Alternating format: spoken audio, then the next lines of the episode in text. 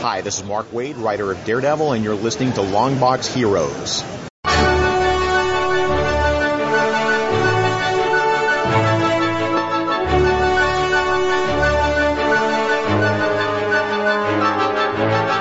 Hello, everyone, and welcome to episode 415 of Longbox Heroes. I'm Joe, joined by Todd. Todd, how are we doing this week? I'm doing fantastic, stress-free, you know, no technological glitches. I'm ready to go. We're getting ready to dive into the week that was, comic book news and all sorts of jazz like that. We need a better, opening to let everyone know. We gotta take for granted after 415 episodes that if you're listening to the show by now, you know what the show is going to bring you.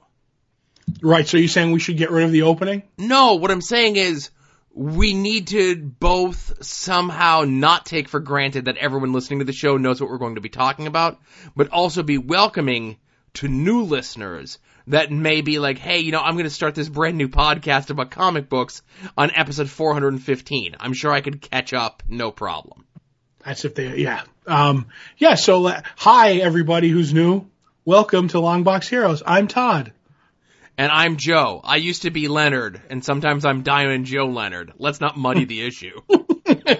Consider it muddied. Oh, and again, as we're talking about not muddying up the show, hey, remember one of the things that we talked about in After Dark that's not coming out for another 2 days and on a completely different feed? Remember when I said that the next free weekend I have is the weekend of the 19th of October? Yeah, I forgot. Right? I have a wrestling booking that weekend as well. I was just reminded. Book it! Oh, as we're talking about this. Mm-hmm. All right, but let's get into the comic book stuff. So in the news, Todd, we have a trigger for me. Ooh. 2 ways that DC is working on getting you to go to Walmart. And I mean, not the royal you, I mean specifically Todd. Me? Yes. And a way Marvel is attempting to trick me to buy more books when I'm actually trying to buy less books. Oh, that's how they get you. We're going to get into conventions that are happening this weekend. One specifically that hits home to this very show. Ooh. The digital sales and freebies that are currently going on, which reminds me to check to see if they've messed around with the freebies. What we read from this past week, which was the Dreaming #1, Thanos Legacy #1, and As Guardians of the Galaxy #1. Also what we're looking forward to coming out this week, and discussion of 2 things out of the mailbag, since we teased that we were going to talk about one last week and then we forgot to. What? We forgot? We messed up on this show? Impossible. It's an entire arm of the network that's just riddled with failure, Todd. Oh, boy. And they did mess up my freebies, but we'll get to that later. Oh, good. Let's get into the news, Todd. So let's start off the news with the trigger for me. So it was recently announced that a solicited collection of comic books from the 90s from DC was being canceled. And when I looked to see what it was a previous set of collections that they had previously canceled in the past. Okay. So many moons ago, DC had solicited that after they had collected Mark Waid's run on The Flash, they were going to collect Mark Waid's run on Impulse. Mm-hmm. And this was during a period of time where DC decided to solicit a bunch of books and then cancel them. Impulse by Mark Waid being one. Collecting the second features from the books, and putting those out in a trade, the full run of Rebels in trade. It was a self-contained thing that was 35 or 36 issues. We're going to put out the first 5 trades, and then we're going to cancel the 6th trade. The last trade of Hitman. So any time that a story comes out of DC canceling something, and then canceling a solicitation for a trade, especially of something, just in general, but when it's something that I wanted to read or something that I was hoping would actually come out. Something you hold dear. Yes. So, it turns out that it's not canceled. It's being delayed. The current solicitations have been canceled, but it appears as though they're having problems in transferring the way that this specific comic was printed in the 90s, and they're having issues with transferring it over to an omnibus. Now, Todd, I might be wrong. Mm-hmm. I think DC printed other books at the same time as Impulse. Right, but here's the thing, Joe. Go ahead. They don't transfer well into omnibuses because they end up failing. See Justice League International omnibus. See the Mr. Miracle omnibuses or whatever they are. The Fourth World omnibus. Because every time they seem to put out an omnibuy, there's a mistake. So I think they caught an Impulse mistake early. Okay. And they're like, really? Another one? Push this back. I honestly do, because their history, of other stuff is great. Their absolutes, their trades, their hardcovers, but their omnibus have been a cluster. They've just been terrible. Now, and they are going to release those trades that they had previously canceled in lieu of this omnibus, and they're hoping to be able to fix the problem with the omnibus in the near future. Mm-hmm. But how, okay. I know that you say that DC has printed omnibus before where there's flaws or errors or mistakes, but I know that there was stuff that was out around this time. Isn't Grant Morrison's Justice League in an omnibus? That I don't know. I don't know how. I know they have a bunch of omnibuy. I think they even have a Titans omnibuy, and a lot of them just Justice Society of America omnibuy. I don't know. It just seemed like there was a run of them under a certain, the last couple under whoever was in charge of them. That to me seems the problem. So whoever's in charge and whoever's in charge of that part of DC needs to be fired, and you put in charge of that. Whoever's in charge of putting together sales at Comixology needs to be fired, and I need to be put in charge of that. Not that I don't already have enough work on my plate as it is, but that's work that I will gladly take. How fantastic would it be for me and you sharing an office at DC headquarters, just you hashing out the sales and me another omnibuy. Let me look through page 1. Everything's fine. Page 2. Everything's fine. And Joe's over in the other corner just all right, Batman Year One.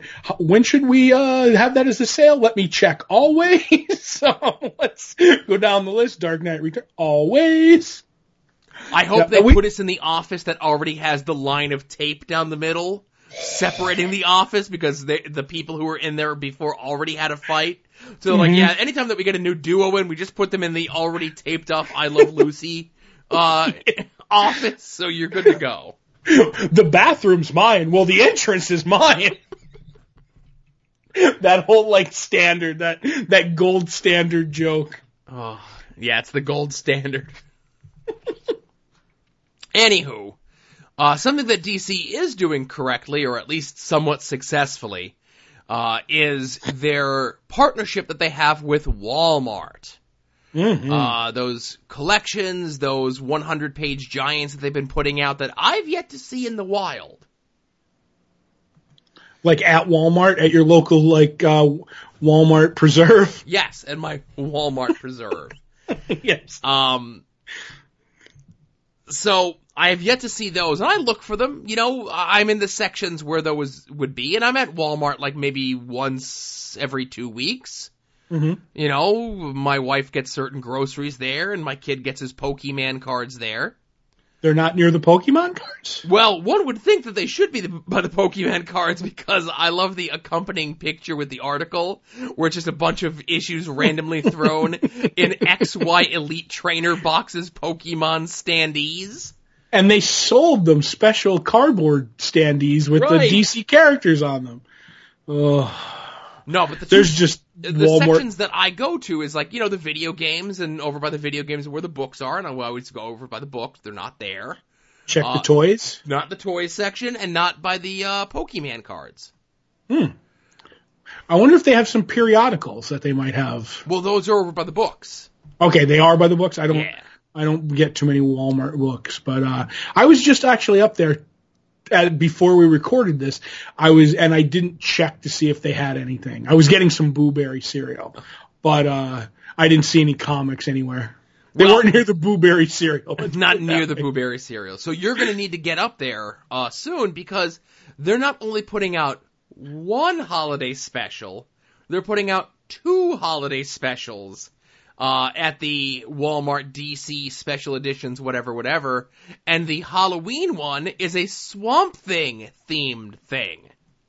Right. So it's as though they're specifically printing comics just to lure Todd to Walmart. Yes, and the thing is because they haven't announced any creative teams or stories.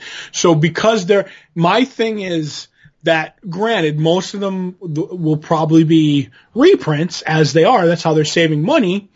But there's always a new story in there. So there'll be a new Halloween Swamp Thing story. And then the other one's a holiday story in November. It's going to be out in time for Christmas. So I figured that that'll be reprints of classic DC Comics holiday stories, but there'll probably be a new one. So that means I have to go get them. The only difference between are these? No, I was going to say these are still $4.99, right? Yes.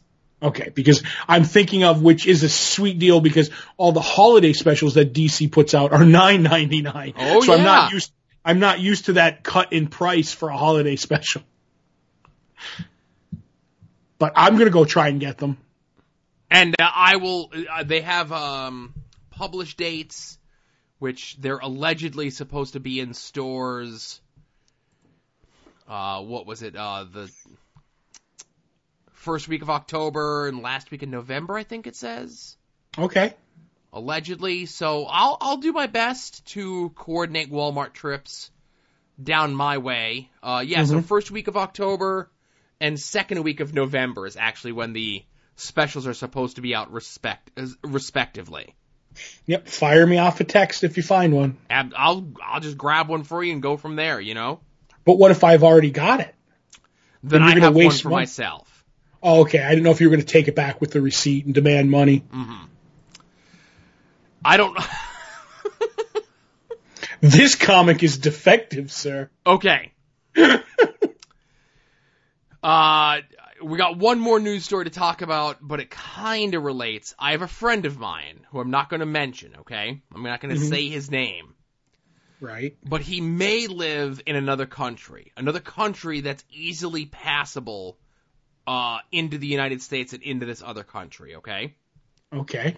And California. What he may do is purchase certain toys at American Walmarts, return them to the country that he's from's Walmarts, where they're a higher price.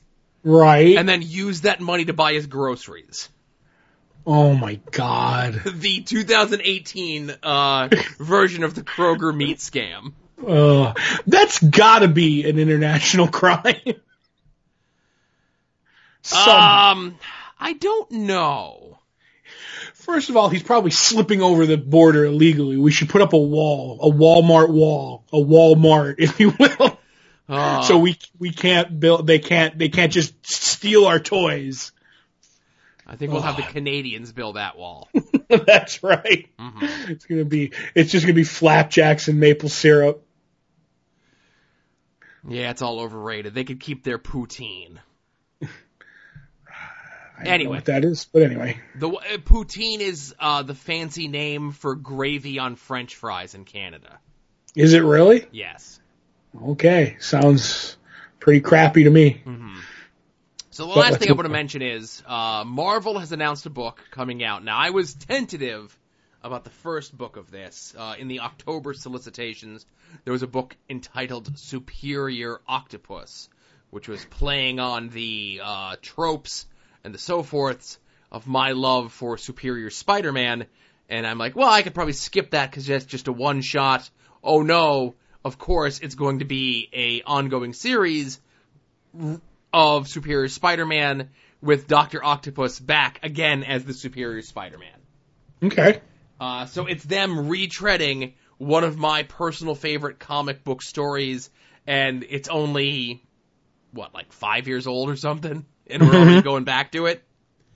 What are you saying? That sometimes comic companies go back to what's sold over and over and over again? Well, usually we got to give you at least a 10-year nostalgia kick on it. 5 years is not suspect. Not anymore. Mm-hmm. Time's a wasting, man. Do you know how many number ones they sell in the course of 5 years for one book? How many? Probably around five. Okay. So I wasn't excited about the one shot, but now that it's an ongoing series, I'll definitely check it out. It has my interest peaked at a time when I'm trying to cut more and more books. Wow, I am trying to cut more and more books myself, and I think maybe one of these days I have to go over my list with you. Well, here's a good way to go over your list. This is the way I was going to mention it in the what we read this last week and what we're looking forward to coming out this week. While I enjoy your book, if I haven't read it in at least 3 months, mm-hmm. but I'm still buying it, I'm probably not going to buy it anymore. That's a good plan. Yeah. That's a good plan. What about, well, see, you don't have the time. There are things that I'm buying mm-hmm. that I still think are ho-hum, but yeah. I still buy them, and I don't know. Like, that's the problem one. You know what I mean? The problem ones that I have over the course of time. So we'll have to see. Ho-hum I'll give you, but if it's not a prior, like, you only have a certain amount of time in the day to read comic books, right? Right. Whatever the stuff that you're reading first, obviously, is never going away. The stuff that you're reading, like, third and fourth, but, like, if you get to a book and you've built up, like, a DC book, let's say 6 issues or something, but a Marvel book or an Image book or an Archie book or a Valiant book or whatever it is, and you've got 3 issues piled up and you're going to buy the fourth, mm-hmm. that's a good time to cut that book. See, the difference was with me is I read my books different from you, Joe. Well, first of all, hang on. People do things differently than me. This is the first time I'm hearing this. That's right. First of all, I have more time in the day to read comics than you do. That's true. Second of all, I read my comics from the comics I'm looking forward to least to the comics I'm looking forward to most. That way, it spurns me to get through stuff. And, like, stuff, I'm not saying, like, least. I'm like, oh, it's not, you know, not Batman. It's something else, something I just. So I read those books first, and then as I get, like, more and more I want to read what's coming. It's very rare, unless I don't want something spoiled, that I go right to it, like, oh, something I'm looking forward to most. So that's the way I do it to keep me burning through the pile, if it makes any sense. Right. And that's the thing, it's tough for me to burn through the pile because there's stuff, of course, you know, that I want to read for the show, and there's mm-hmm. stuff that I'm, like, really excited about reading, whether we're talking about it on the show or not, and then that just means other stuff kind of falls to the wayside, and then it falls to the wayside, and falls to the wayside more and more and more and more, mm-hmm. and there's books that, like, I've been buying for, like, 3, 4, 5 months that I haven't read yet. Right. So, eventually, by cutting down my list, it'll help me, you know, save money, keep that backlog at a manageable pile, and then as I'm reading the more current stuff, I'll have more time to go back and revisit older stuff. I gotcha. But I think I ended up cutting about, like, 10 or 12 books. I'm actually interested in what you cut. Maybe you should send me off a triplicate email. Mm-hmm. I'm actually curious. We could talk about it off air. All right, no problem. I don't want to bury a bunch of stuff. That's why I said, send me an email, Joe. Yep. See, I'm smart sometimes. Yeah. Not like everyone says. That's and you want true. Respect. So, moving on to the conventions this week. And there's a bunch of conventions this week. And one more time, I got to give Todd a shout out for pointing me in the direction of that one site that actually lists all the conventions that are going on. Yay, I did something right. Instead of just a few of them. Yay, I'm helping, as Zoidberg would say. Right, so there's a bunch of conventions going all over the United States and other areas as well, starting with Midgard, a convention that's happening in Iceland. Ooh, I like the whole feel of that name. Mm-hmm. The guest of honor there is Dan Abnett. Mm-hmm. There's the Ren Con. It's supposed to be taking place in Renton, Washington, but it's actually taking place in Tuckwila, Washington. Larry Hama is going to be there. Now, the California Republic Comic-Con in Merced. Doesn't have a ton of comic book people, but it does have my favorite Doctor Who villain. Ooh. Does it have the Master from the Eighth Doctor story? Eric Roberts, yes. That's right. Some of the bigger conventions going on this weekend, though, there's a Vermont Comic-Con in Barrie, Vermont. Right. Steve Englehart and John Amos is going to be there. Oh, cool. The guy who owns McDowell's. 2 all beef patty, special sauce, lettuce, cheese, pickles, onions on a regular bun. Our buns have no seeds. That's right. There's the Fandemic Tour in Houston, Texas. Mm-hmm. Where, oh boy, I button-hooked myself here with some of these notes. Rags Morales is going to be there. Mm-hmm. Bruce Campbell is going to be there. Right. Michael Rosenbaum is going to be there. I have to get into the guests again because I messed up my notes. I did my notes too far in advance, and I got myself confused. That never happens to me. You know why? Oh, that's why. I never do notes. Right. Dave Bautista, Michael Rooker, a lot of Guardians of the Galaxy type folks. Who knows what that franchise is going to be looking like these days. Jeffrey Dean Morgan is going to be there. Batman's father. Mm-hmm. And Steven Yeun is going to be there as well. Steven Yeun, was he Glenn? He was Glenn, yes. And one of the Junkions are going to be there, Todd. Oh, the Michael Palin? Junkion. Which one was that? Her shoot name is Pollyanna something or other. Oh, I thought you meant like, wasn't there one of the Monty Pythons was a Junkion? Eric Idle was the lead Junkion of the Transformers movie, that's correct. But right. I mean the Junkions from The Walking Dead. Oh, the real Junkions. Okay. Yes. I thought you meant those fake, knockoff Junkions from that Go-Bit movie. Right. There's a convention happening in Cincinnati. Mike Zeck, Neil Adams, Art Baltazar, J.M. DeMatteis, Kevin McGuire is going to be there, conspicuous by his absence. Keith isn't going to be there. Not so fast, my friend. Uh-oh. I was just on Kevin McGuire's Twitter, and he was talking with a certain JM, and he said he's not going to Cincy. He has deadlines to make. What? For Supergal. When has he ever met a deadline? He never met a deadline he couldn't miss. That's right. So the big convention, though, this weekend is the Keystone Comic-Con in Philadelphia, Pennsylvania. Really? There's a plethora of comic book-type folks there.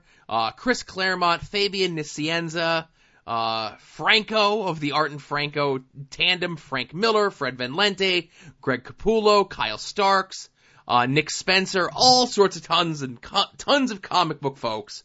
But then there's also people there from the world of sports and entertainment together, Todd.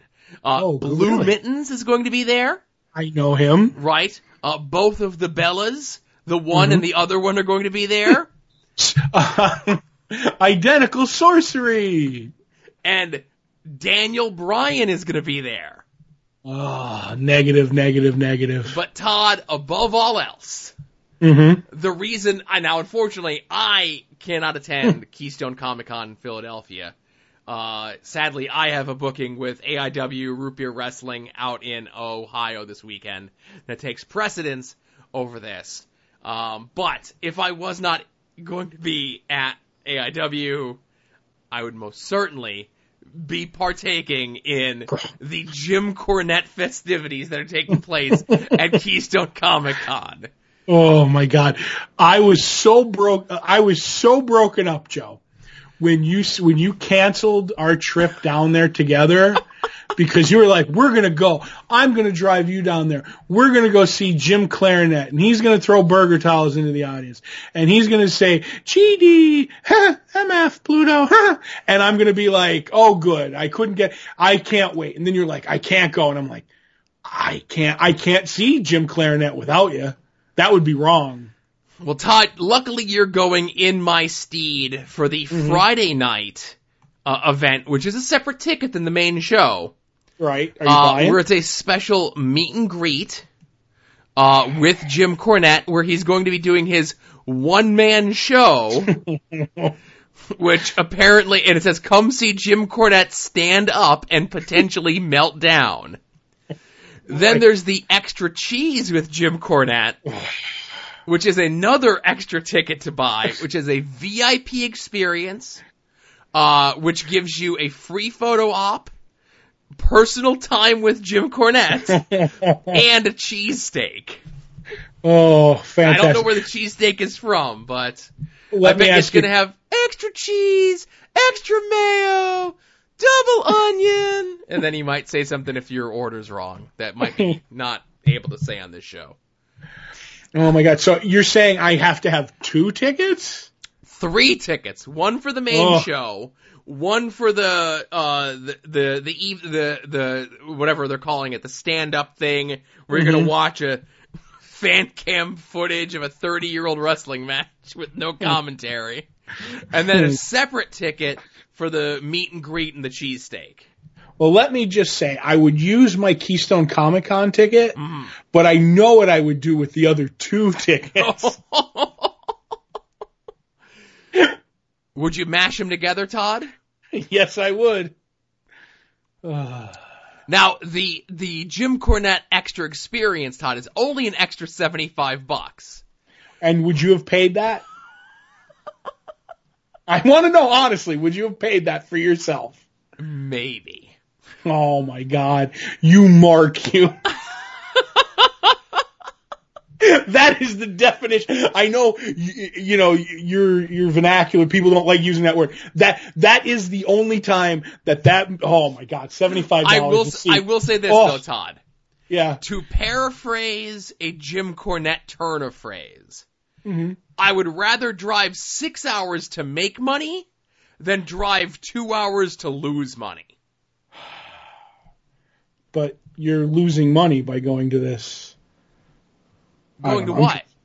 See, if you went to see Jim Clarinet and paid $75, that's the definition of losing money. Right, but maybe not lose money. I would rather drive 6 hours to make money, a booking for professional wrestling, right, than drive 2 hours and spend money. See, I thought you were talking about going. I got you now. I was so confused by that wrestling talk, which is very, very tricky. Right. So I got you, but I'm going, and sadly, I'm going to miss Jim Clarinet. Now, so. I am going to ask, because he is allegedly supposed to be selling, like, Silver Age Marvel comics as well as his usual various and sundry flea market of wares. Right. I'm going to ask.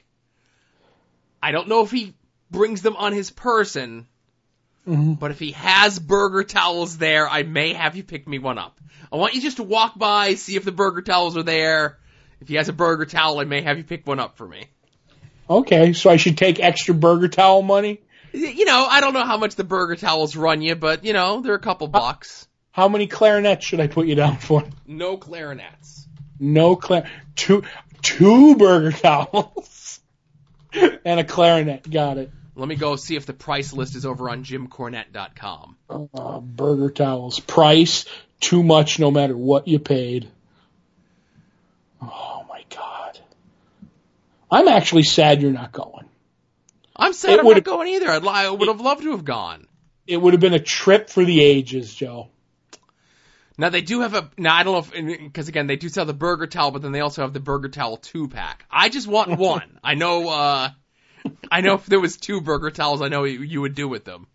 Right, and I would give them to you in a box. Right, but it claims the burger towel is only $10. Okay, so do you just want a burger towel? I do want a burger. If he has burger towels there, I'd like a burger towel. All right, now what if he's only selling them in 2s? No joke. No 2 joke. Talk him down to 1. Yeah, because there's nothing more I want to do with my trip away to comic nirvana is haggle with Jim Clarinet over burger towel. Thank you for the best day of my life, Joe. That's my gift to you. It only cost you $10. Those other people have to pay $75 for their time with Jim Cornette. I don't want to sell you this burger towel for $10. It's $20 for 2, and that's the only way. GDMF, Pluto. I bet you'd love your impersonation of him. You should try that out on him. Wasn't that the whole point of you going with me, was so I could do my impersonation of Pritchard's doing him? Wasn't that the whole thing? That was a plan, yeah. Yes. By the way, that's what I'm calling that guy now from now on. I'm yelling Pritchard's every time. Like he's Reed Pritchard's. So again, that was an extra long convention thing, only because Todd is going to be there. Are you going all 3 days? I'm just going the one. I'll have pins on me on Friday. That's the one time I'll be there. All right. So if you're going to Keystone Comic-Con on Friday, look for Todd. Mm-hmm. Mm-hmm. Send him a tweet. Say, hey Todd, I'm at the Jim Cornette thing. Come meet me. I'm anywhere but at the Jim Cornette table. All right, but the links to all these conventions will be in the show notes, just like links to the soon-to-be-named network, soon-to-be-named network.com, soon-to-be-named network.tumblr.com, where you can find all the shows in our little network of shows, whether it be this show, of course, Longbox Heroes After Dark, Podvocacy, Everlasting Minute, which again is getting toward the end of that, putting out 2 episodes a week. Look at the show image. They're almost at the end of Willy Wonka and the Chocolate Factory. And who knows what they'll be doing next. Puzzle Warriors 3, Profane Argument, Fresher in Parlance, and of course the newest show to the network, At Odds with Wrestling with Joe and Adam, which has been a smash success, and you could hear how much it smashed things if you listen to After Dark this week. Or hey, maybe After Dark will be in this feed, who knows? We'll all find out together. Can't wait. But also, in the show notes, be sure to check out our friend of the show, super ultra mega listener of the show, Jason Sandberg's original comic, Jupiter. It's $8 for a huge digital collection of, some of the funniest satire, both political and non-political, that you'll read, with your hard-earned $8. So definitely check that out. The link is in the show notes. Jason did a really good job, and hopefully more people buy this, and he'll get to do more and more and more, and I can't wait for the next release. And when the next release comes out, we'll talk about it here. Mm-hmm. While you're over at Comixology, of course, there's a bunch of stuff on sale, a couple holdovers from the previous week. Titan with their gaming stuff on sale, stuff like Warhammer and other stuff that confuses me. IDW is having a Teenage Mutant Ninja Turtle sale centered around Rocksteady and Bebop.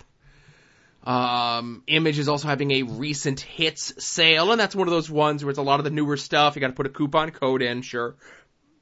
Marvel is having 3 different sales going on. One, with Iceman.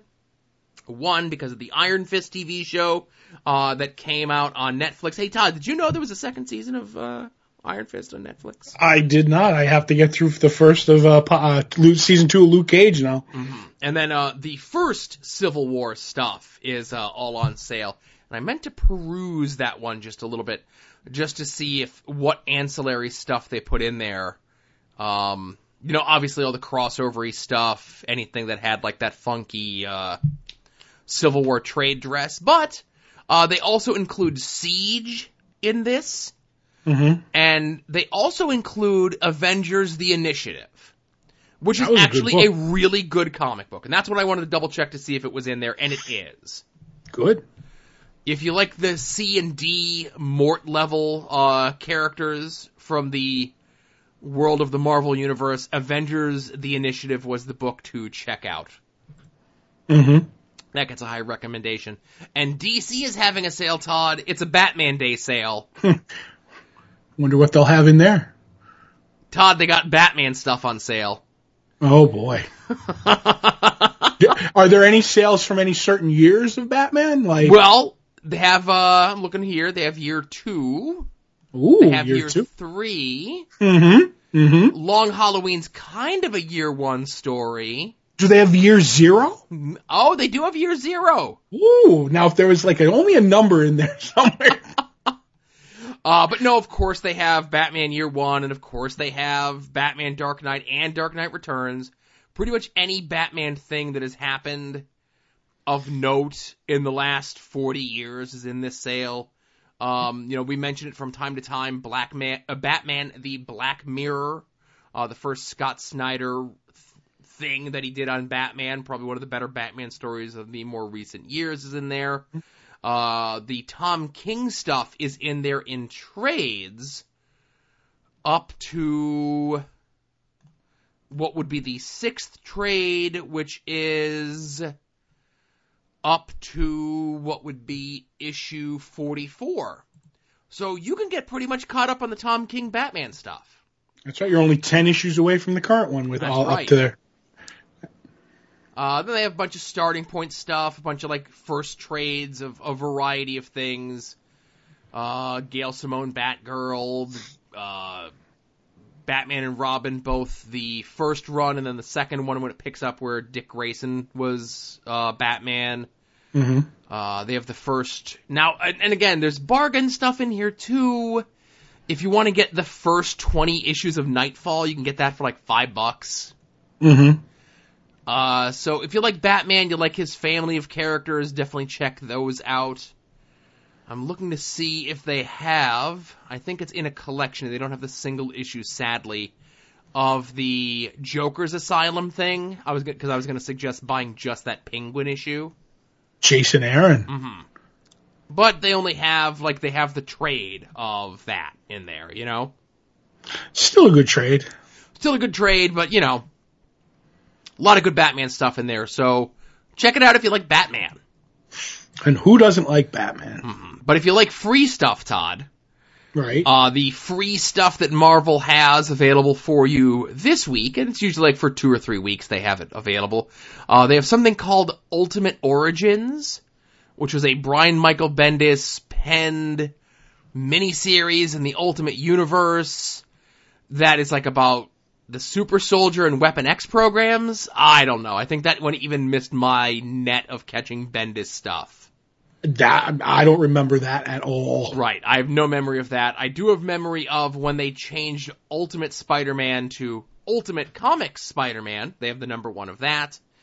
Then they also have Spidey, which was kind of like an all-ages book from about 3 years ago or so. Mm-hmm. The gold jewel in the freebie books would be Thanos #1, written by Jeff Lemire with art by Mike Diodato. Which was a fantastic book that ran right into the Donny Cates run, right? Yep, ran right into the Donny Cates run, ran right into Cosmic Ghost Rider, and ran right into some of the books that we're going to be talking about here. So, Todd, I'll let you start with talking about one of the books that we read from this past week, which was Thanos Legacy #1. Right, which actually does... it's 2 stories. The first story is by Donny Cates and art by Brian Level. Then there was a second story, Jerry Dugan, with art by Corey Smith. But I'm going to start with the first story, which literally takes place right after the Donny Cates run, and it actually bridges what was going on in which has already happened in an issue of Infinity Wars, which is going on at Marvel right now, which I'm not reading, so I didn't know that.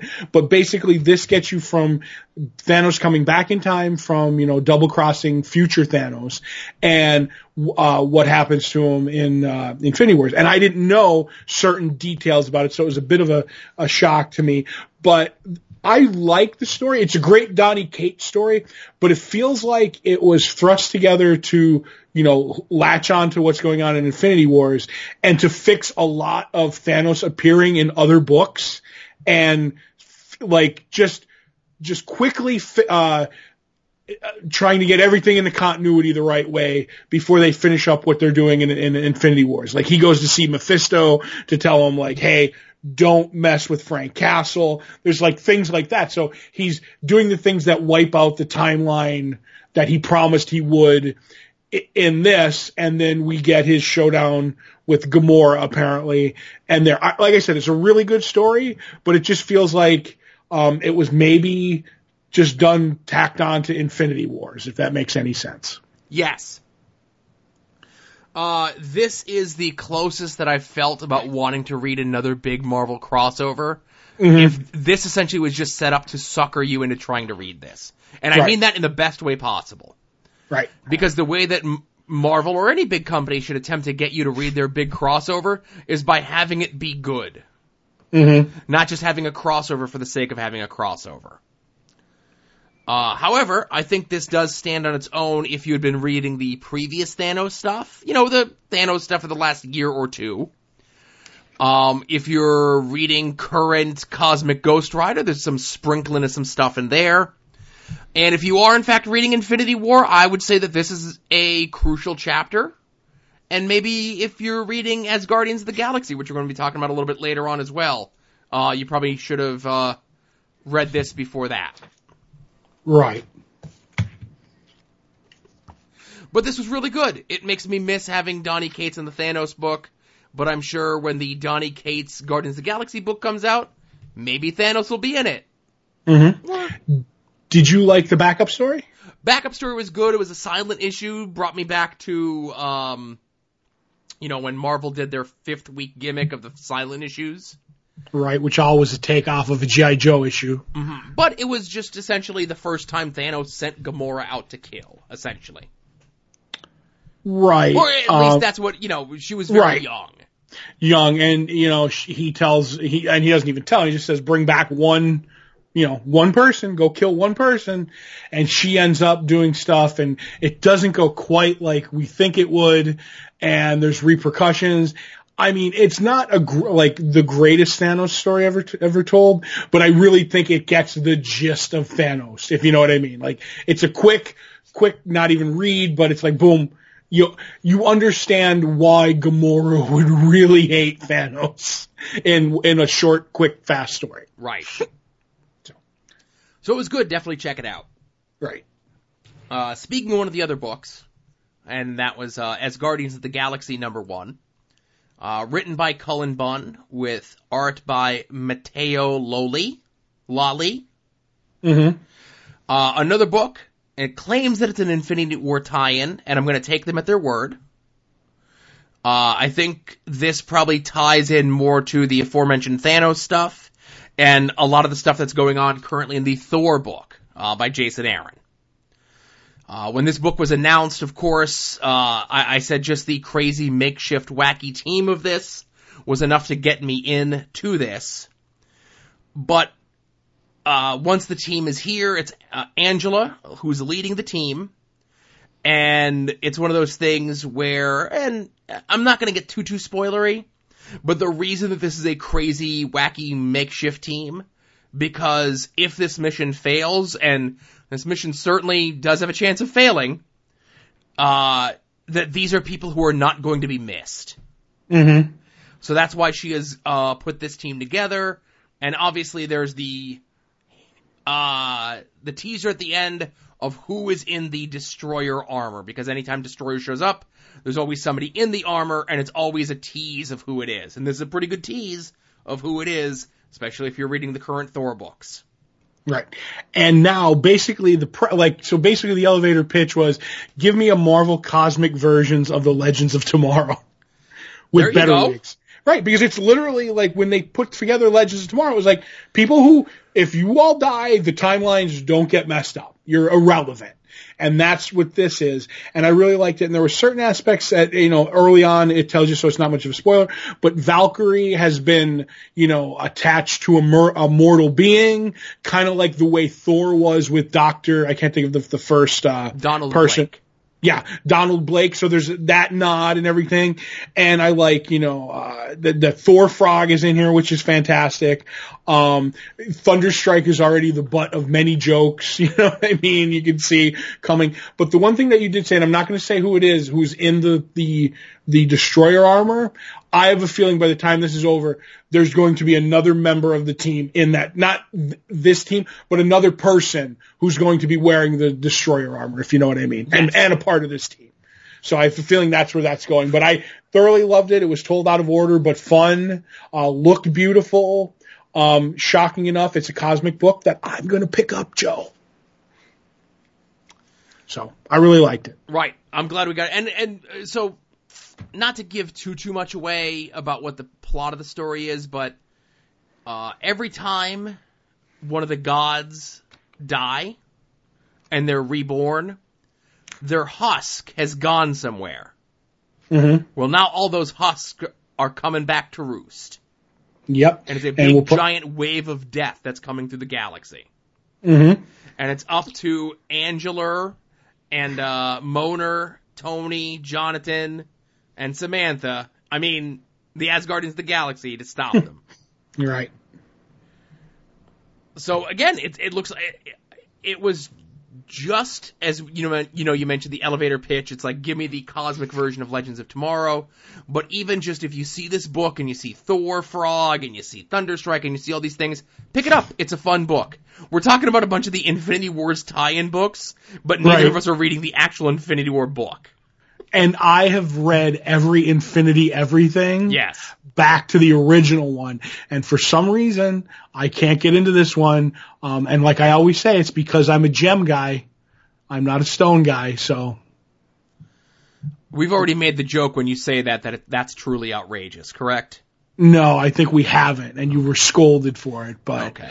But honestly, that's one of the reasons. And anytime you throw Wolverine into the mix, and I was like, yeah, you mean like at this point you're like Wolverine's been on every team. It's like it's time to make Wolverine cosmic. And I'm like, I'm good. That's just heat up his. He needs cosmic claws is what he needs. Oh my God, that would be fantastic. Mm-hmm. Heated cosmic claws. Oh, I'd buy 10 then. Each. Wait a minute, Todd. Oh, Infinity Claws. Yeah. I was going to say, how many Infinity Stones are there, Todd? 6. One stone is one each claw. Mm. Oh, I'm cutting this part of the podcast out so no one steals this brilliant idea. I would read Infinity Claws. Oh, my God. And you do a holiday special with it. You tie it in with Santa Claus. You're all good. And he gets the Infinity Claw, and he's Infinity Claws. It's a swerve. Oh my goodness, Todd! I'm telling you, we can keep talking about it, but I'm cutting it out of the podcast. Oh, other thing from a couple weeks ago. Yep. Was there a thing from a couple weeks ago? Oh yes, I know what you're talking about now. I know what you're next talking year's about. After Dark scheme. You're talking about Al's Gals. I got you. That's the code, Al's Gals. Yeah, code name Al's Gals. Right. So the other book that we're going to talk about is The Dreaming No. 1. Written by Simon Spurrier with art by Bill Quist-Evely. Okay. So this has been the return to the characters in the realm of the Sandman universe, essentially. And we got the teaser in that Sandman Universe No. 1 that came out a couple weeks ago, where it's like, here are these 4 or 5 books that are coming out that are kind of hopefully redo the Sandman Universe. Well, not redo, but like bring it back, right? Mm-hmm. And I read them, and they didn't fill me with tons of whatever, but the Dreaming one did, because I like these characters, I like the main focus, and the whole thing is that Dream Daniel is gone. Yes. He abandoned his realm, and now you've got all your people, your Lucians, your Merv Pumpkinheads, Matthew the Crow, all these people who are handling these things. He's a raven. The Raven, my apologies. Matthew just the saying. Raven. Matthew the Sad Scotty Flamingo. That's right. So you've got all these characters and how they're all dealing with this, and then of course our main character is this Dora character who somehow has an ability that she is able to travel through dreams as well, and she's also upset with Daniel Dream because of a deal that Morpheus Dream had made with her, and then reneged on her because, obviously no fault of his own, but because he died. Right. Or at least from what we know, she says he reneged on, but maybe he has a different view of it. You know what I mean? I don't know, because that's how deep some of Sandman books were, but I want to see how that plays out. You know what I mean? So I read this. I liked it just fine, but I need lighter fare these days. I think I know what you mean. Right. This was maybe a little bit too heady for a 41-year-old man who likes to see giant robots punch other giant robots in the face. Right. Now, I agree with you, but here's the thing. Lucian is doing a lot of narration in this book, and it's over-the-top narration with big words that I don't almost understand at times. But there's a moment where Matthew's like, I don't mean to mess with you during your narrations. And He's like, but you seem like there's something wrong with him. And that's where the weakest part of the book to me is when Lucian's narrating, and it's boisterous and over the top. And it's almost like someone mocking old Vertigo Sandman. But I think there's something wrong with Lucian, that he needs, he's doing this, and I want to see more. But when you get into Dora and you get into Merv Pumpkinhead and you get into the everyday, which was what made Sandman amazing, with all the possibilities of the dreaming, the endless, going from, you know, the past, seeing them in the past, the future. You can do anything in dreams. You got to go find the lost brother. The best part about Sandman was the down-to-earth dialogue that was like, in all this wackiness, people I thought I could run into on the street. And I think if Neil had written this, it would be much better.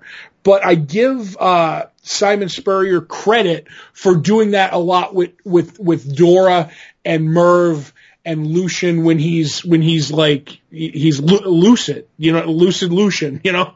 So I want to see where it goes, if that makes any sense. I think it's supposed to be wacky for some of it, and they're going to bring it down to earth as we go on our quest to find out whatever's going on. So I like this book, but I understand how it could be tough to trudge through. I will probably give this another look when the trade comes out. Okay. Just because Sandman is maybe, to me, the greatest comic ever made, and I say that like to me, maybe Sandman is the greatest comic ever made, that it gives it a lot of leeway for me, you know what I mean, like a lot of leeway. So I'm gonna say this is gonna at least take the first trade, like I'll go through the first 6 and then I'll make my decision, but that's just me. Okay. So we'll revisit this maybe when the trade comes out. Right. And I get a chance to read the trade, and you've already read the 6 issues, and we can go from there. Sounds like a plan, Joe. Mm-hmm. So that's what we read this past week. Let's get into what we're looking forward to coming out this week. If you head over to longboxheroes.com, every Tuesday around 5:30 Eastern time or so, we put up the pull post, which is a link to all the books that are coming out this week, whether you get your books in print, whether you get them digitally, however it is that you get your books. Be forewarned and be forearmed. Know what's coming out so that you have enough bags and backs, so you can get some extra boxes, all that sort of stuff. Speaking of those things, one of the 2 things that Todd and I are doing in the calendar year 2018 is keeping track of dollars spent on comic books, of course, less the aforementioned bags, backs, boxes, etc., and also attempting to guess what the other is most looking forward to coming out this week. I still have a lead over Todd of, I think, 5 correct guesses. Even though Todd claims he is sandbagging this, I refuse to believe it. I'm looking at his list, and we don't count Absolute Killing Joke. That's reprinted material. We're looking at like the new stuff, right? That's all reprinted material. I would say Absolutes would count if, like, because they're like, if I got an Authority Absolute, there's literally a new Absolute story in one of the Authorities coming up, which I'm not getting, but that's the only way an Absolute would count. I'm gonna guess the book you're most looking forward to coming out this week is Fantastic Four #2. It is Fantastic Four #2. Will it be the Fantastic Four together again? Who knows? They told us at the end of last issue that it would be. We don't know that, though. They lied to us one time ago. So. Mm-hmm. Remember when Marvel 2-in-1 was the search for Fantastic Four? I guess a search could fail, right? That's true. Okay. So I'm looking over your list, and is the book you're looking forward to most also Fantastic Four #2? It is. Yes. So both correct, but no movement on the board. I'm still ahead. Yes.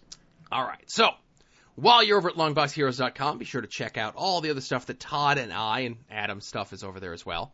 But all the stuff that Todd and I have ever done for comic book stuff, whether it be past episodes of this show, past episodes of After Dark, the 2017 Smash Sensation, Todd and Joe Have Issues.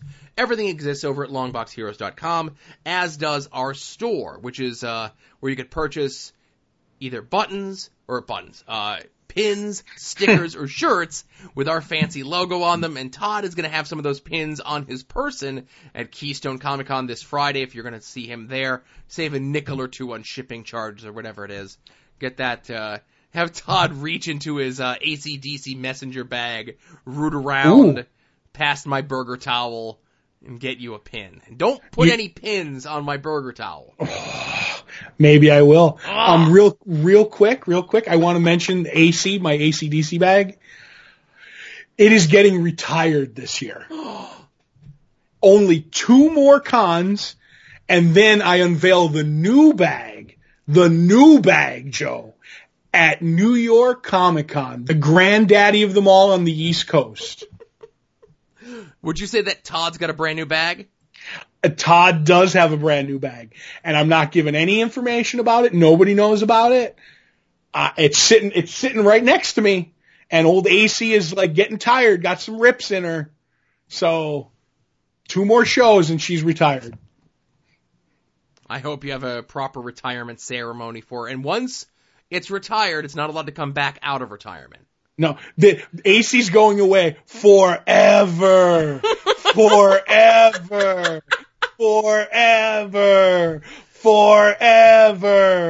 That's a reference to Todd's favorite Texan wrestler, Chainsaw Charlie McCarthy. That's right. For the new listeners.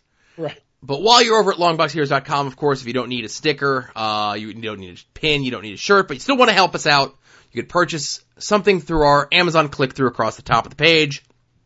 It doesn't cost you a red cent more, but any of those extra red cents get sent to us for any of the purchases that you make. And, of course, we're always very appreciative of the purchases that you make, some of the more notable purchases through the Amazon click-through this past week. I always love when comic book stuff gets purchased.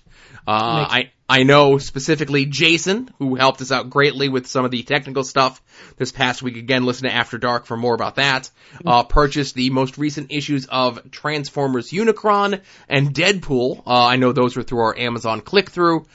Somebody also purchased volumes 6 and 8 of the Scott Snyder Batman collection. Someone also purchased both, and I'm guessing this is the same person, New X-Men Academy X, the complete collection hardcover, and Alpha Flight by John Byrne Omnibus. Ooh, John Byrne, he can draw. Someone also purchased the CPR Call Blocker Protect, a manual device that you could set up on your old rotary phone to prevent, solicitation calls from coming through and so forth. But someone also purchased a big-ticket item, almost as exciting as comic books, the Asus Tough, Thin, and Light gaming laptop. Ooh. Mm-hmm. So a lot of big-ticket items there. And again, thank you very much for any purchase, big or small, that was done through our Amazon click-through. It definitely makes Todd happy, and it makes me happy having to deal with PayPal on a monthly basis to give Todd his cut of the money. You love when I get my cut of the money. I do. It makes me happy. When I see that cha-ching, it makes me happy. It makes me happy, too. Right. So, Todd, before we get into Art Attack and the mailbag, Pigskin Pick'ems, Week 1 is in the books, Todd. It is in the books. Yes, it is. Mm-hmm. Remember, pick with your brain, not with your heart. And I do want to have some clarity, of course. The Ginger Avenger, longtime listener to the show, actually did state that both of his children and his wife, the last one begrudgingly, are making their own picks. Yes, they are. Right. I got 8 picks right. We're already one person in, and somebody already forgot to do their picks, or completely got every single one wrong. Which I doubt. How did you do, Todd? Where are you on this list? I got 7 right, but I... As Indiana Jones in the Last Crusade, the Nazi, I chose poorly. So, I want to be like Indy. I want to choose wisely next week. No, but we did have someone who got 12 correct, and that was help my holes. Yep. And then we had about 9 people knotted up at 11. Most notably, Howard the Dave, who picked the name Stan Malibu's Jacket. Oh, see, and that jacket's seen better days. Oh, good times. But yeah, don't forget to do your picks. Make sure you have them in by Thursday night's game. Mm-hmm. And don't forget that you have to pick the score for one of the Monday night games, which I forgot to do this past week. Not that That's matters, because I thought the Raiders... Well, my kid said the Raiders were going to win, and sadly he was wrong. He picked with his heart. Mm-hmm. I think he just thought the logo looked cool.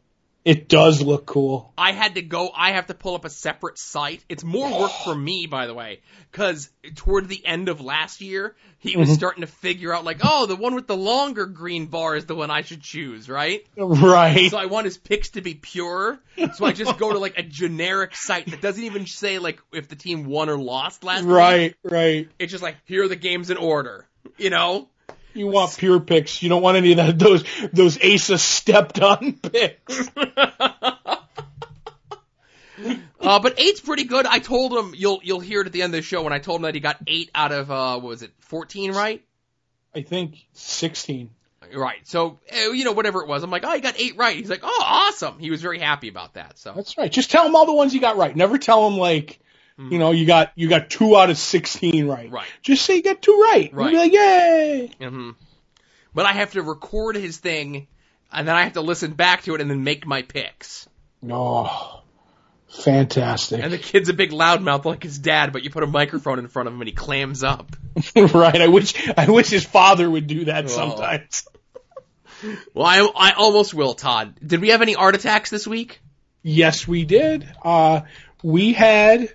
From mega contributor Euronymous, he had a piece that was done by from Frolic with Kelly Williams. I'm not sure who the artist is. Is it Kelly Williams, or it's a doodle of a tent from Frolic, like, you know, as a remark? But I'm not 100% sure who's the artist on the book. Yeah, Kelly Williams is the artist. He did not tag him in the piece.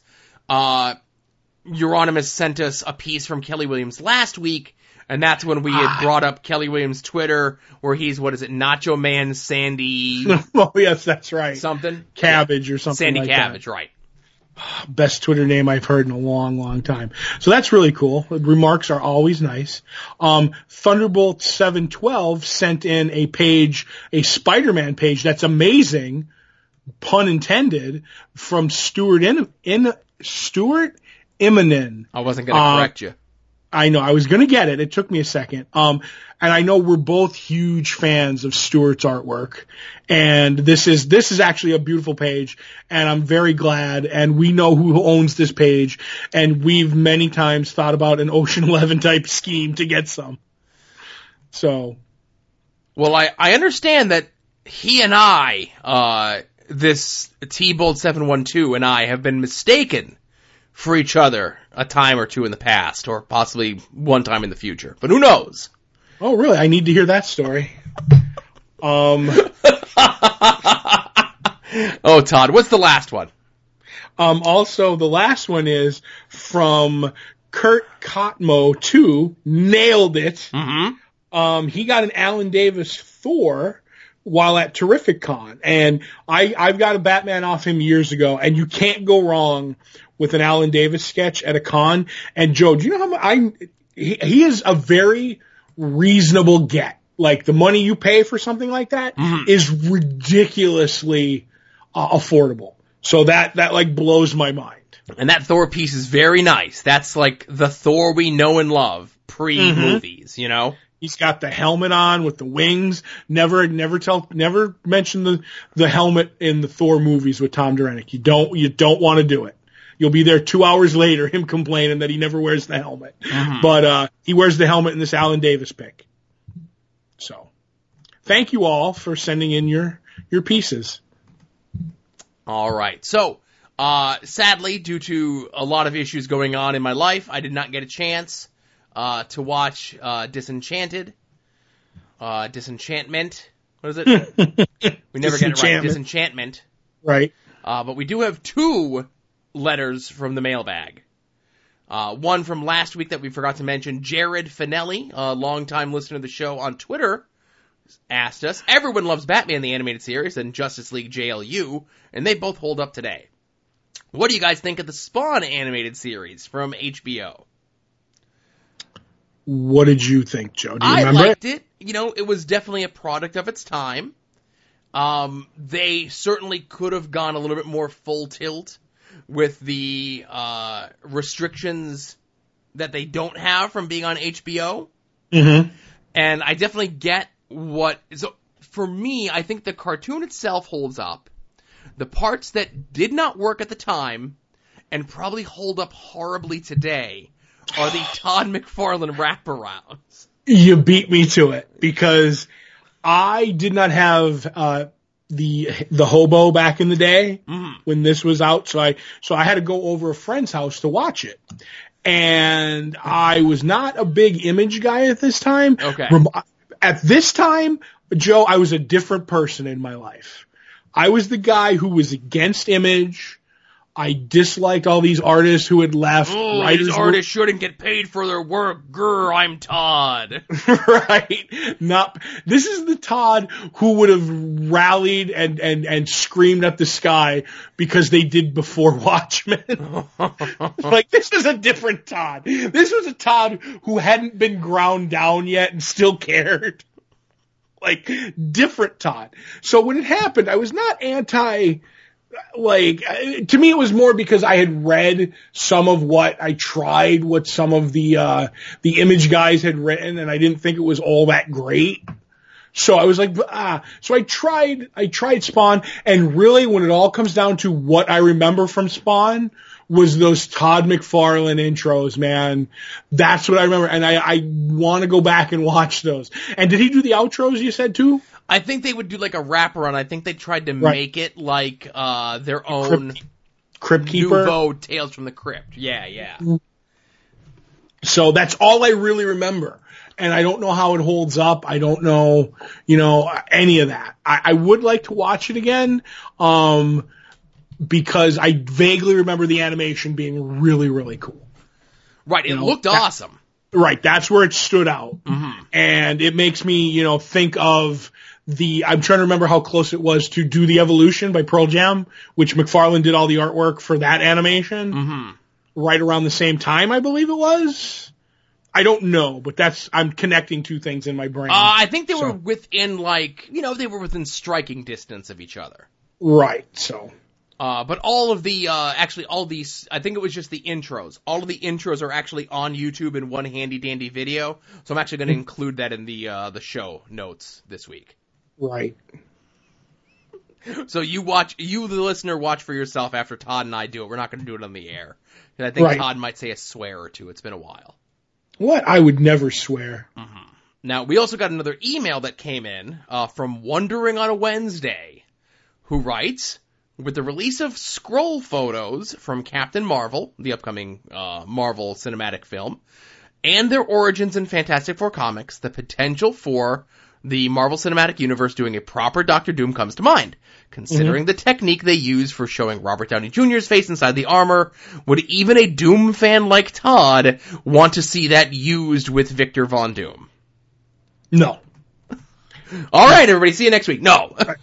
Right. My take on this, and this is the stance I'm taking, and Marvel seems to be the company that might do it right, is literally like the way they hired, who's Rocket Raccoon? Bradley Cooper, right? Yeah. Bradley Cooper. Just go get Christoph Waltz and go, you're Dr. Doom. You're going to be playing him. We might young you up for the flashback scenes, like a la Robert Downey Jr., like Michael Douglas and Ant-Man and stuff. Exactly. We may do that. So when you're in college with Reed, we can do that. But after that, you're James Earl Jones, baby. You're not even going to have to show up on set. Right. We're going to put a different guy in the costume. Right. We're going to get a guy who's going to wear the armor or the whatever it is, the ping pong ball suit or whatever. And you're just going to, and he's going to have the lines. Maybe he'll read them so people can react to them. But you're going to come up and post a la I Am Groot, a la Rocket Raccoon, and you're just going to do your thing. And the closest we're ever going to see is a close up on the scarred flesh around the eyes when they do the classic, like, you know, focus on Dr. Doom's face for emotion. That's it. Anything else, and I'm out. And I'm out. And I think Marvel has the stones to do it because they have the clout where, you know, you can hire, like, we have proof that they'll hire a guy just for the voice. And I think that's the best way to do it. Right. And I think things are different when you're dealing with the hero of the movie versus the villain of the movie. Right. And I think if you're paying and you're having an actor like a Robert Downey Jr., you're going to want to show his face as much as possible, mm-hmm. or with any of the heroes. Whereas with the villain, you're okay to hide their face if need be. Right. And I just use Christoph Waltz because it works for me. Yeah, sure. But, you know, whoever. But it's going to be a name. It's not like they're going to go get Dr. Doom when he's going to be a nobody. Like, who's been a nobody? Like, at least every character that they've got, I could pretty much name from other stuff. Like, I even knew, like, people from Creed and Black Panthers, you know, from Walking Dead. So it's like, they have a track record. They get quality. I say you get that Pollyanna McIntosh who plays the junkie on, and you have her be Lady Doom. Oh, that would be fantastic. Mm-hmm. She's all like, I'm a robot in this guy. It's armor. So, I don't know, something like that. Oh, my goodness. All right, so thanks to anyone who sent us in a question, whether you tweeted us, will eventually get to us, direct message us. Direct message we might not go with, you know, because that's kind of private, but send us an email, tweet at us, whatever it is. We'll do our best to answer it on the show. Todd has to remind me a lot, though. Right. If you're at Keystone, you know, and you know, we handshake, and I pull my hand back, and there's like a folded up note, like, help me, and what do you think of, you know, Tom King's Batman? You know, I'll answer the question. Todd will be the guy handing out worker handshakes to Jim Clarinette. Oh my God, I might have to do that. Just so you know, Mr. Clarinette, I don't work stiff. Oh, my goodness. All right, everybody, thank you very much for listening to episode 415 of Longbox Heroes. For Todd, this is Joe saying we'll see y'all here next week. Remember, be a faucet, not a drain. Boop!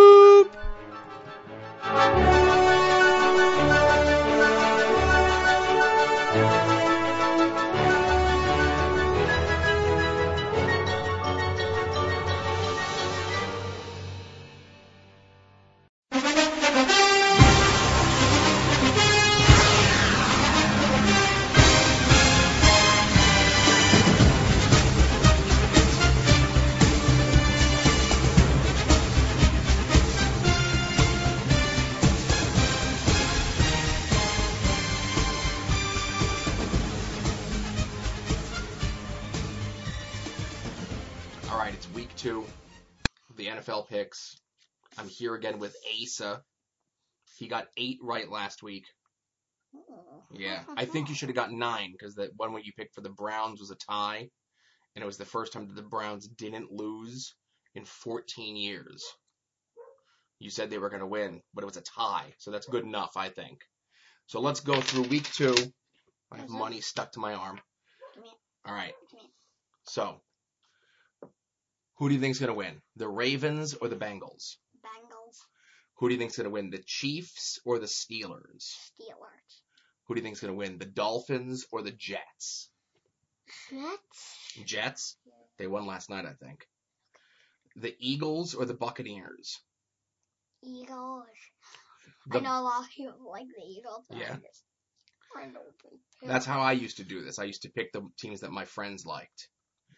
The Browns or the Saints? The Browns or the Saints? Saints. The Colts or the Redskins? Colts. The Chargers or the Bills? Bills. The Vikings or the Packers? Packers. The Panthers or the Falcons?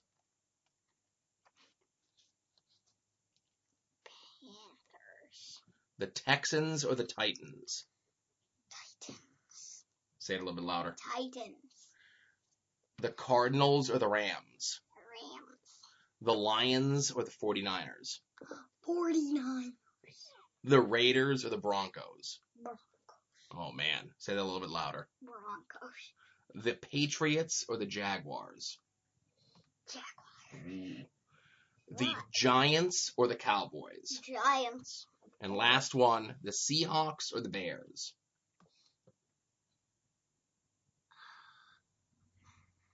He's thinking about it. Seahawks. Seahawks. All right. Thank you very much for doing week 2. Bye-bye. And he's off. And